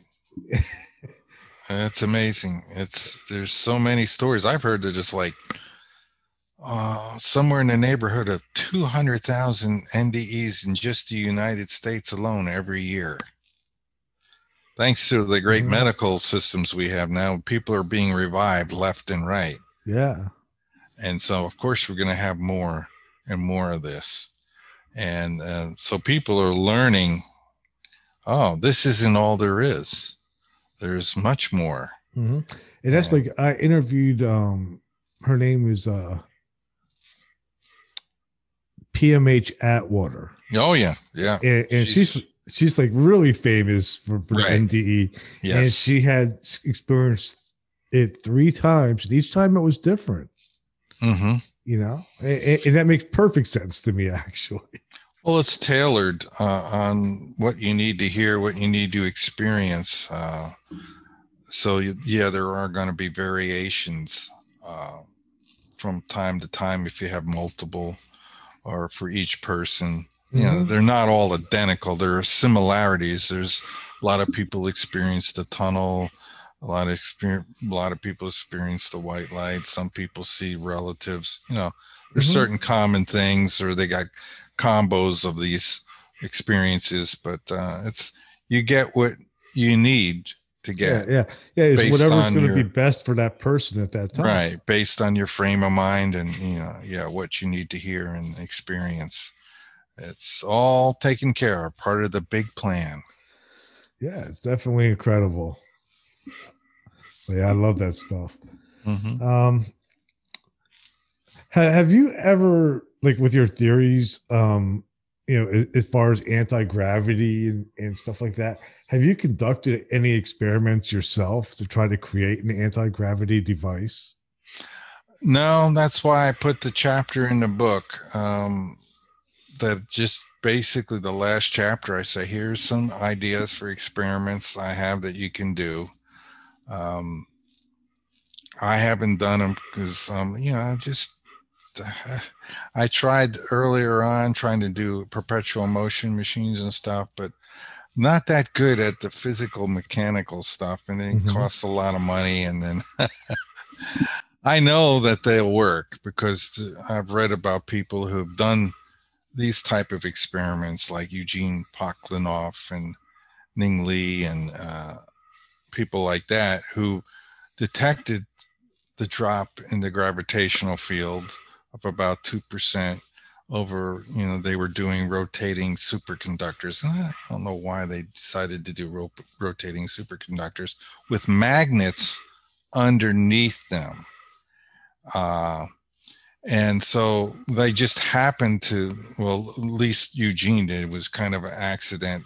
He saw smoke rising above where the the fixtures were and he got suspicious that there might be a drop in gravity there and then he put something over it and measured it and saw that it weighed less. And uh, both these people did that and uh, they tried to write up their work and then of course the government got involved and next thing you know eugene working for nasa but they couldn't confirm his measurements. But that didn't stop them from hiring him at boeing to work on their anti-gravity program and uh, Ning Li got uh, 500,000 in her bank account to do some research. And then we never heard from her anymore. now she's living somewhere in California or something. uh, so they, you know, have done a great job at disinformation and kind of covering this up. Uh, what what I what we really need to get is some really good serious scientists. It would be great in the high the superconducting labs like over in uh, I think it's in Jacksonville. There's one there. Uh, FSU has one. Uh, but the problem is the Air Force is deeply tied to those uh, places in the United States. And the Air Force is not going to like you doing that kind of research and publishing anything. Uh, so I, I don't really look for anything uh, from the United States initially.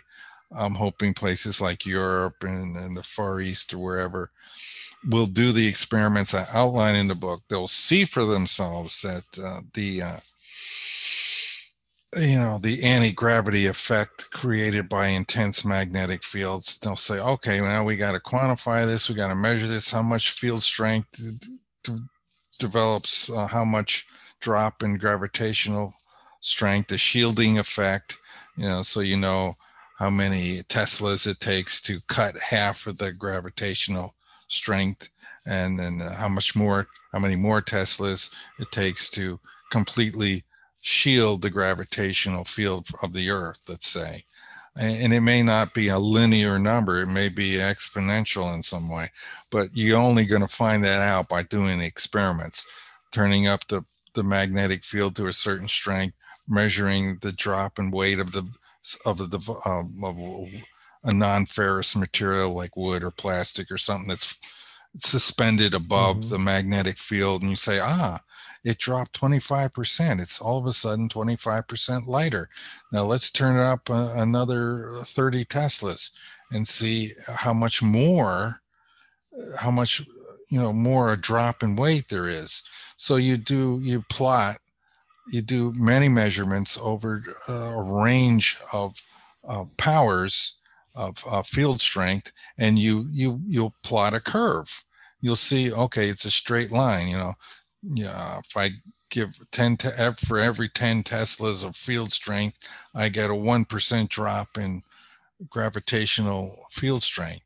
Or it might not be, you know, it may take 20 Teslas to get, you know, a, a 3% and 40 temp- Teslas gives you 15% and and 60 Teslas gives you 93%, you know, so it's a curve.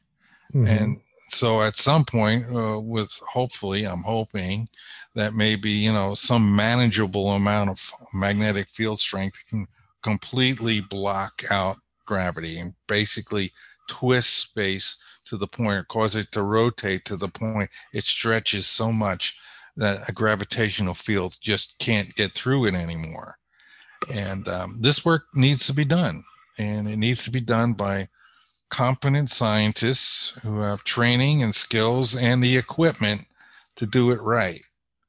And, and, those are the only people who are going to be believed because there's been other people at my level who are, you know, amateurs or, you know, piddling around who've done these experiments, loads of them, and they get squashed. Right. Yeah. Um, I have a question about the perpetual motion. Um,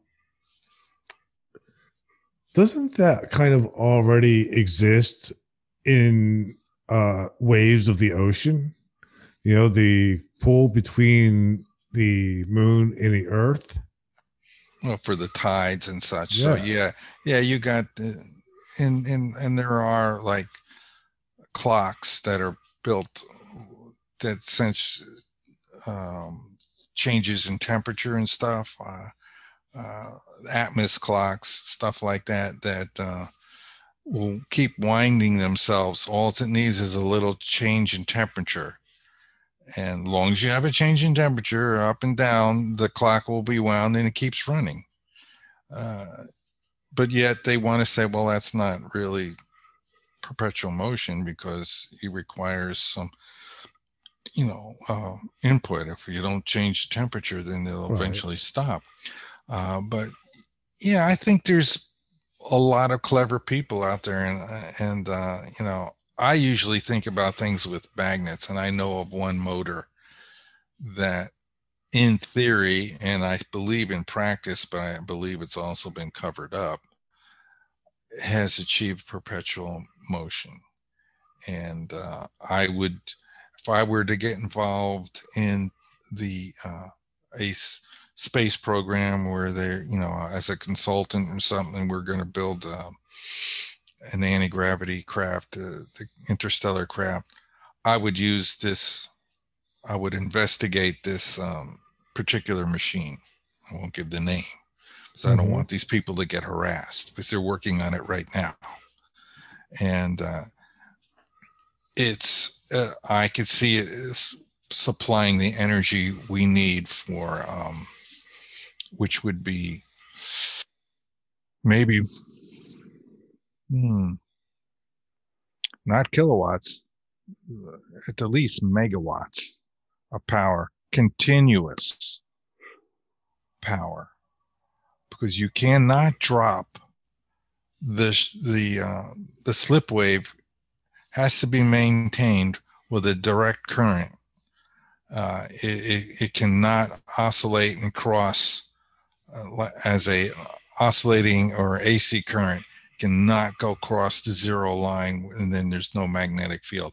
Mm-hmm. You always have to have when you're now you can do that when you're hovering eh, over the you know over the earth the surface or where or you're just stationary hovering you could do an ac type of a magnetic field that's fine uh, but when you go to deep space mode and you're traveling at the at the speed of light or beyond oh you can never ever drop to zero magnetic field once you treat those it's it's fatal.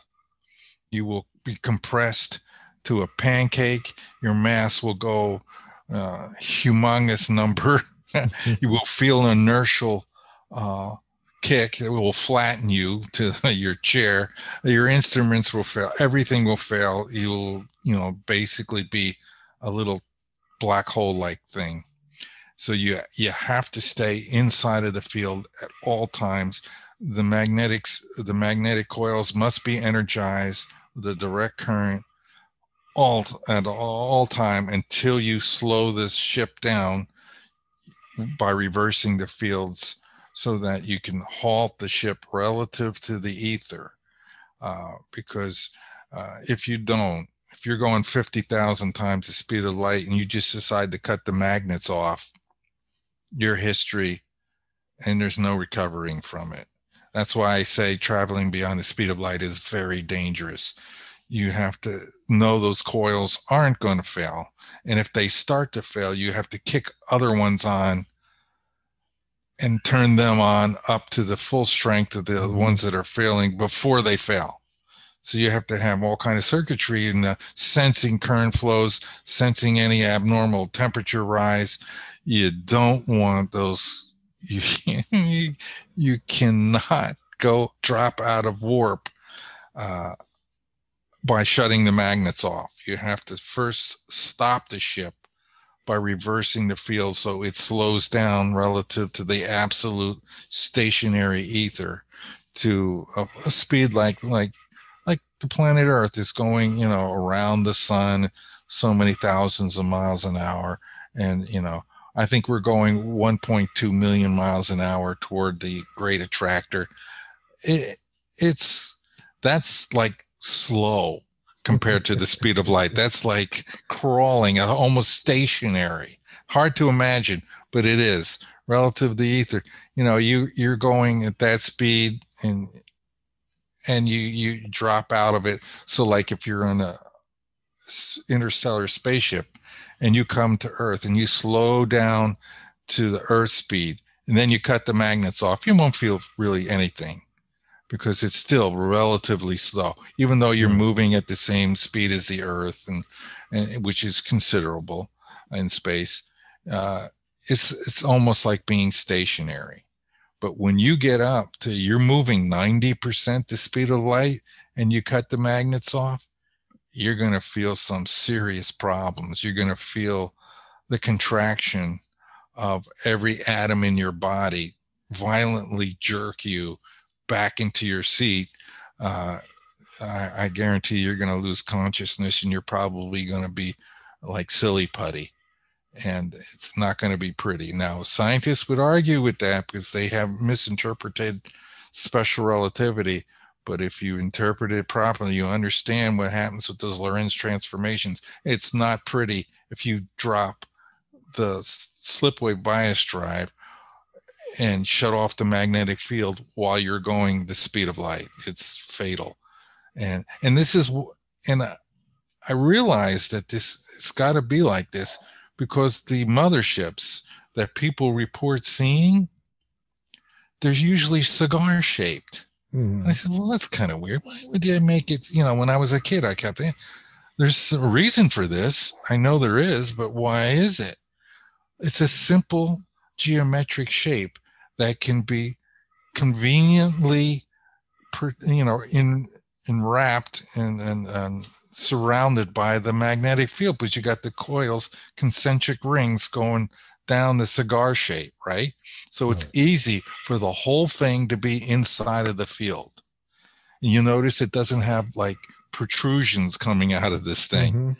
That would be bad. You don't want Right. anything protruding out of that field. Everything has to be inside of the inverse hyperbolic field, which is the anti-gravity field. Everything has to be um what's the word for surrounded, engulfed, you know, in this field um to, to be protected. Uh, so that's why I figured they have the cigar shape, because that's like the easiest shape to generate, uh, you know, a slip wave in, and you know, it, it's perfect. It's a simple shape, a saucer, um, a triangle.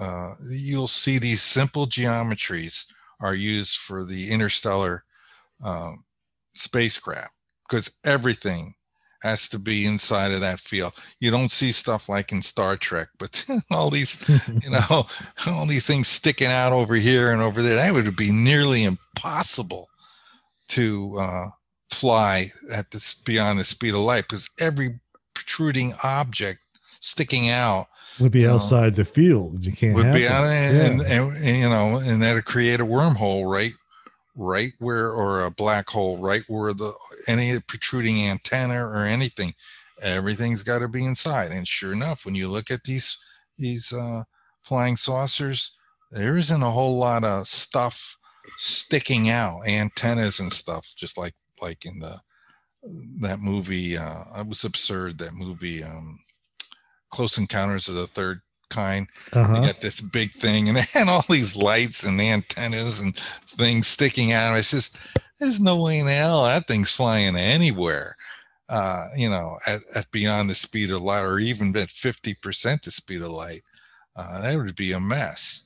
Um, but there's a reason for everything. And if you spot the patterns in nature and you spot the patterns in, in you know, these reports coming from eyewitnesses, kind of really makes sense that a, a starship is in the simple cigar shape. That's the best, simplest design to put your concentric rings in so that you can create a nice, neat slip wave for the whole craft to go in safely and, you know, zip across uh, the galaxy with no problem at all.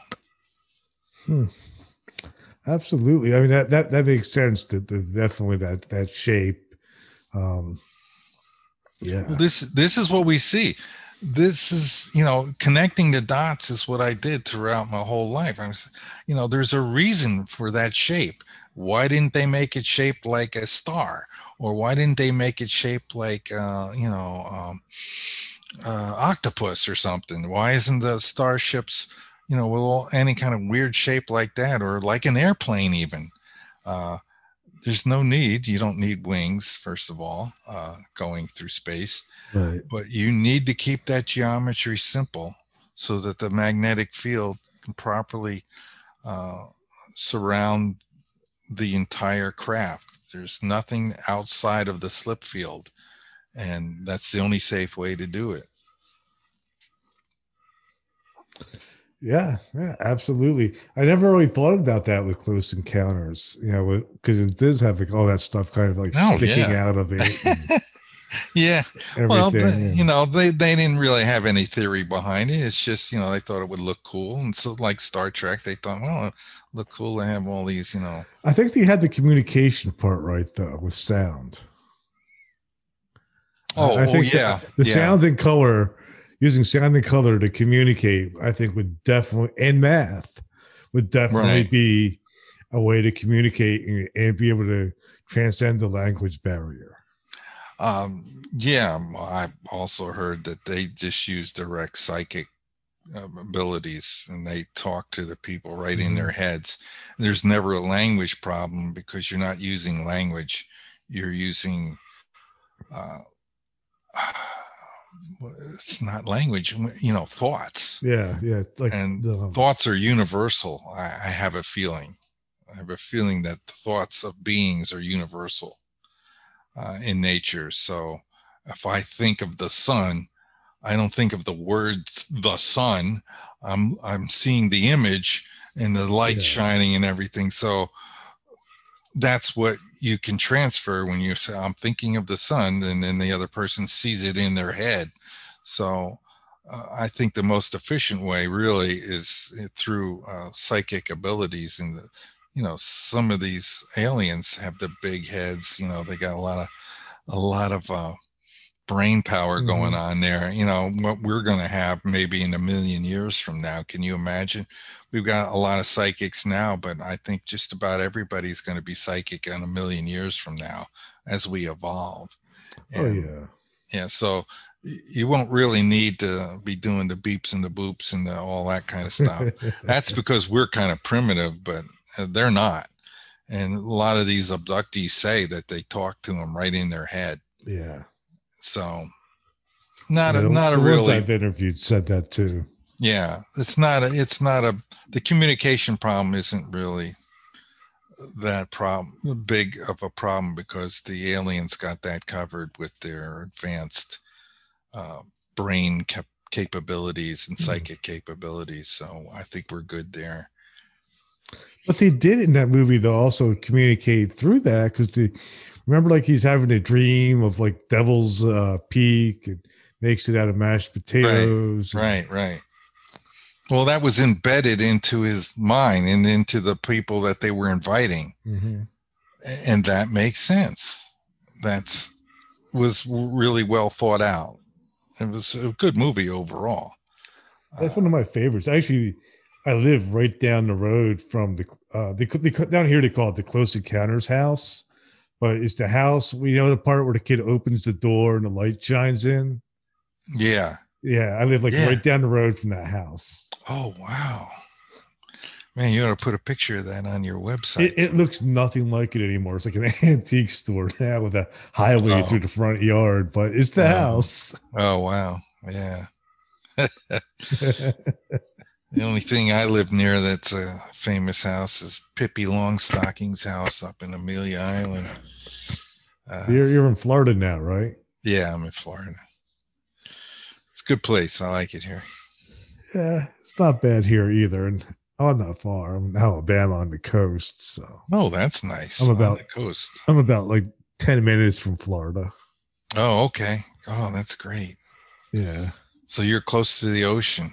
Yeah, yeah. I'm about maybe 30 minutes from the ocean, and I'm about 10 minutes to Mobile Bay. Yeah, I love the ocean. I, I do go too. there. I don't go there enough. I can tell you that right now. Me either. Someday I'd like to retire somewhere near the ocean. Hopefully. Yeah. Like like this is about as close as I really want to get to the ocean though, because especially now, like because we had like four hurricanes this year. So oh yeah, well that's the bad part of being in Florida. Sometimes you can have your house blown away. So so you know I'm far I'm far enough inland to survive the hurricanes. Yeah, you get in there, and then uh, once the hurricane hits, the the main speed at the core drops pretty dramatically. Yeah. Once it gets over land, so that's good. If you get in uh, 50 or 100 miles, that it'll drop at a point or two if the eye goes over you. And let's say it comes in at a five, and by the time it gets to you, it's probably only a three. Right. Yeah. Yeah. And, and I don't mind. Like 30 minutes, I can be at the beach. yeah. I it, it, it's, not, it's not like New Jersey. Like New Jersey, you know, I'd be like probably about the same distance from the beach as New Jersey when I was in Princeton. You know, like technically it should have only took me like 45 minutes to get to the beach, but you know, with traffic, it takes like two hours. yeah. Yeah. I, I can't remember. I, I, I have some very fond mem- memories of going to Asbury Park and Cape May. And, yep. uh, I don't remember how long it took because I was only a kid then, so I wasn't really paying attention. But I think it was a long time. but here, I live in Central Florida. It takes me an hour. You know, I mean, you're closer than I am, and I'm in Florida. It takes me an hour no matter which way I go, hmm. either east or west. I'm right in the middle of the state, so it's, it it's not like it's a, it's not like it's that wide of a state. No, it's about um, let's see, it's 50 miles that way and 50 miles the other, 60 miles. It's maybe 120 mm-hmm. miles mm-hmm. wide where I'm at. Uh, so you know, 60 minutes one way or 60 minutes the other way, straight across, and um, not bad, but uh, I wouldn't mind being closer, like Yeah. 10 minutes, five or 10 minutes, Yeah, or I said- on- I'm probably on the beach. I'm probably about twenty, about twenty miles, I guess, from the ocean. yeah, that's that's that's very nice. So it doesn't take long. Oh man, like uh I'm gonna get ready to wrap this up. Uh where can my uh listeners find you? Well, I'm at uh, www.super-relativity.com. Uh, you can uh, get my book there at the website right now, or you can go to Amazon. There's a link on the front page to go to either place and get it. If you want a signed book, I'm still offering that for right now. I don't know how much longer that'll last, but you definitely can get the book at Amazon. Uh, and there's a link on my front page. You just click on it, takes you right to it, and you can get the hard, uh, the paperback or the Kindle version. Awesome.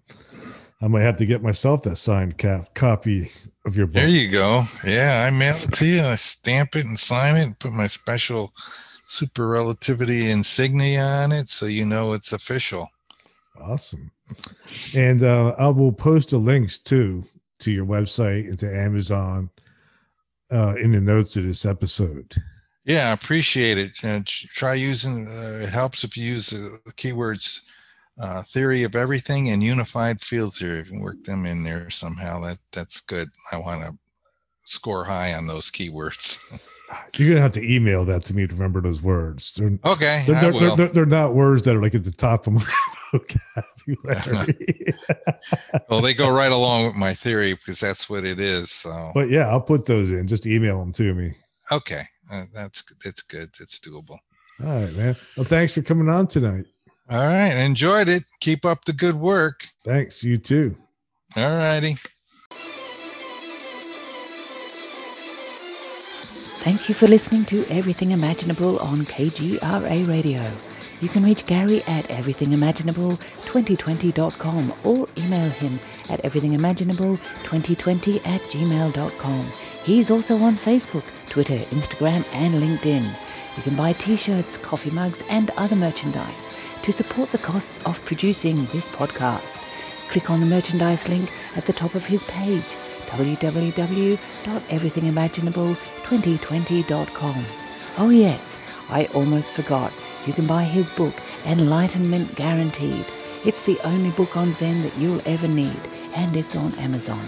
It'll change your life, because remember, everything that exists was first imagined. Hey, if you loved what you listened to, don't forget, rate, review, and subscribe.